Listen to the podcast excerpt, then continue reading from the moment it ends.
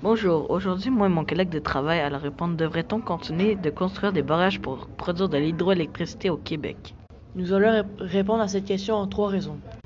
Premièrement, la construction de barrages détruit l'environnement car certaines rivières sont complètement détruites de l'environnement. Deuxièmement, certains barrages sont construits et ne sont pas rentables que 10 à 15 ans plus tard.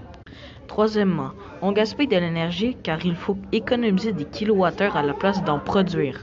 Et pour finir, plusieurs barrages ne servent à rien car ils ne sont pas rentables. Voilà, moi et mon partenaire avons répondu à cette question selon notre opinion collective. Ce message s'adressa à Hydro-Québec.